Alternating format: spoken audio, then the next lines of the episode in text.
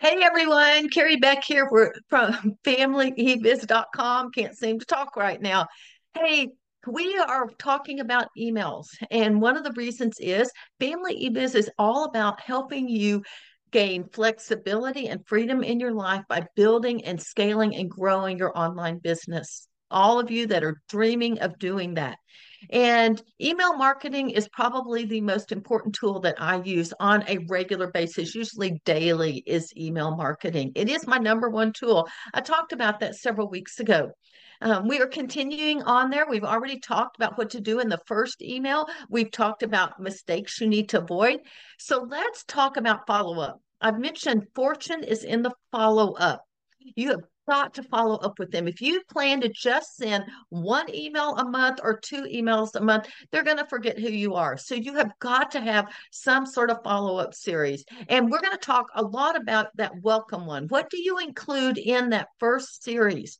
And I've got six steps to help you write the perfect email series. And you really need to hit the bullseye on every one of these because you want to grow trust with your subscriber. They know who you are. Do they like you? Do they trust you? I don't know. But these six steps will help you be able to craft emails that can help them to build trust as well. You want them to remember you and have that rush of pleasure when they see your name in their inbox and to feel like they're getting real email instead of just a whole bunch of marketing messages. Now, there are some people that are better. There are lots of people better than me, but um, we really want to. I think when you are transparent and honest and open and you use real stories that they can relate to, that is fantastic. Um, now, what I want to do is tell you also, I'm going to go through these quickly um, if you need more help on any uh, anything with email marketing, we have an ebook called Email Writing Secrets, and there is a link wherever you're listening to that you can grab that. Also, if you have not subscribed to our channel, would you please click subscribe? Let us know, a uh, comment what's your biggest takeaway. But if you could subscribe, that would be humongous, and that would be a great favor to me. So, what do what are those six steps? Number one, what your subscriber sees in their inbox. So when they receive an email from you, what do they see? What is the, and I'd love to know, what do you think is the number one thing that will get them to open your email? For some of you, you're thinking, oh, it's that subject line. And yet that is not it. The number one item that will get your emails open is your from. Who is it from? And when you say a company, that's not very personal. I put my name on any business email because we are not corporate. Even if you're running a nonprofit or something, they want to know it's from a real person, not a business, not a corporation. Now, if you're um, Walmart, you might be able to get away with that because it is a corporation. But we are small online businesses and it needs to come from a person.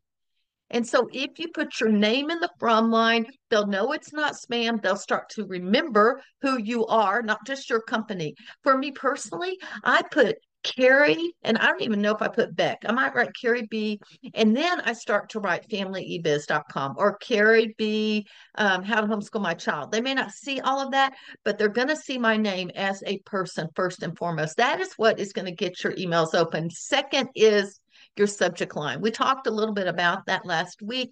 We want to use not a boring subject line, something that causes intrigue and curiosity. Curiosity is not an emotion, but it is strong enough and doubles as one to help you get your emails open if you will build curiosity. You want to grab their attention and stir up that emotion as well. So, um, you want to do that. Your subject line does not need to be original. It can be. It doesn't need to win some literary award. You just want it, you're just using it to get your email open.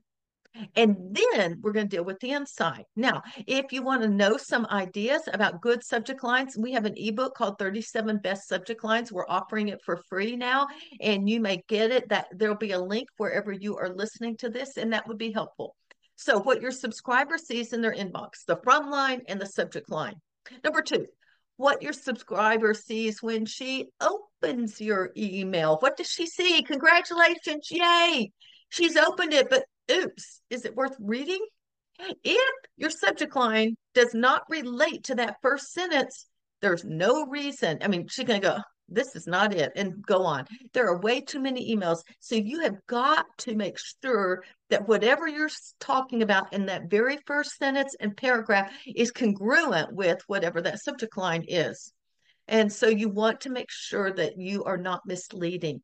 That first paragraph and especially the first sentence is used to hook them. So the rest of your email can reel them in. Reel them in as in a boat or reel them into your corral of all the other information that you're offering.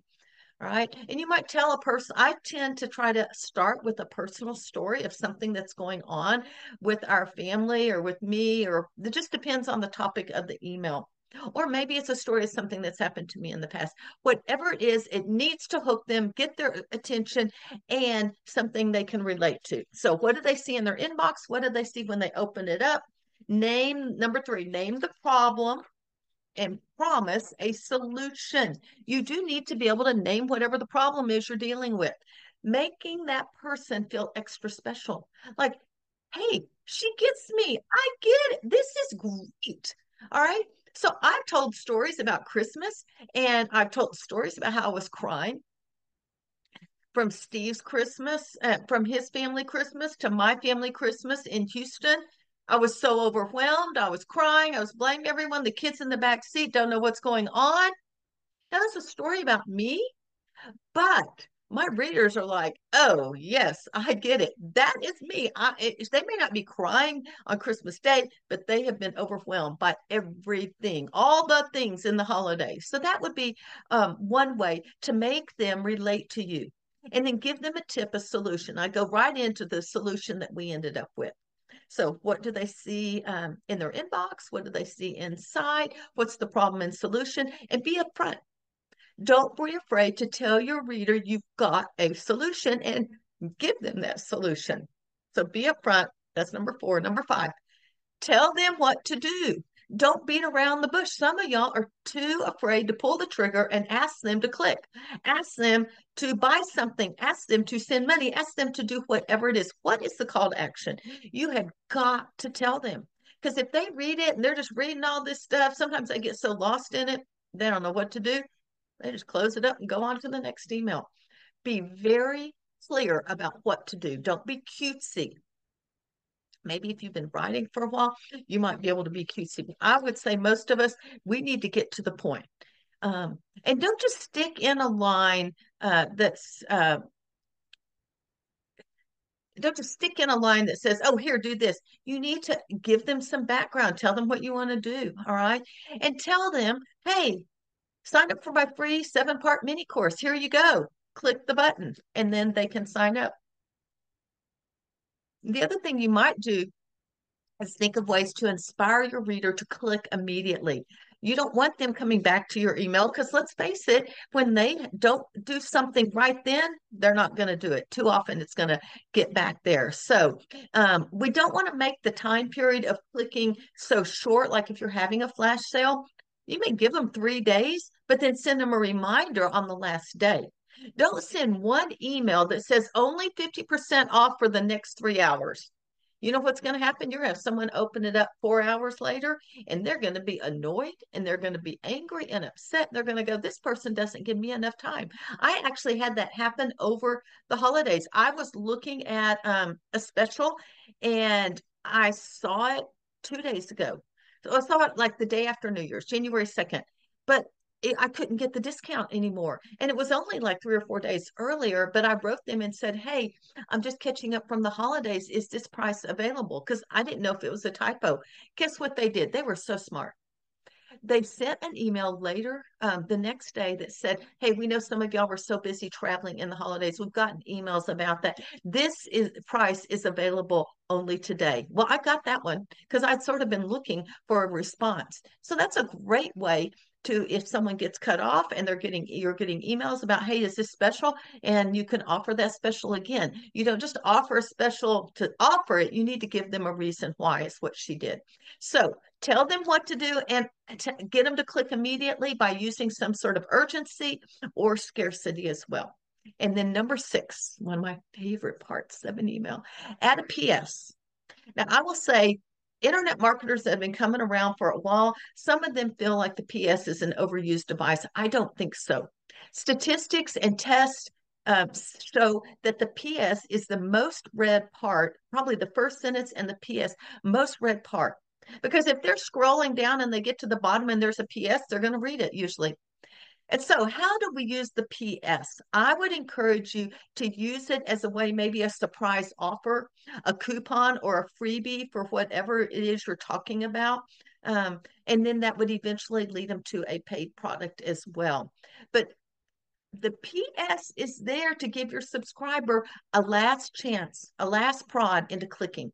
And so I really encourage you, if you need a link to click in your PSs as well. So let's go over those six steps real quickly. If you need more help on any of these, go grab a copy of our email writing secrets ebook. We go into detail about much more than just this, but when you're making a series, your follow-up series, Fortune is in the follow-up, we want to pay attention to what do they see in their inbox when they get your email? What do they see when they open up their email? Then tell them the problem and then be upfront with the solution. Tell them exactly what to do. What is that call to action that you want them to do?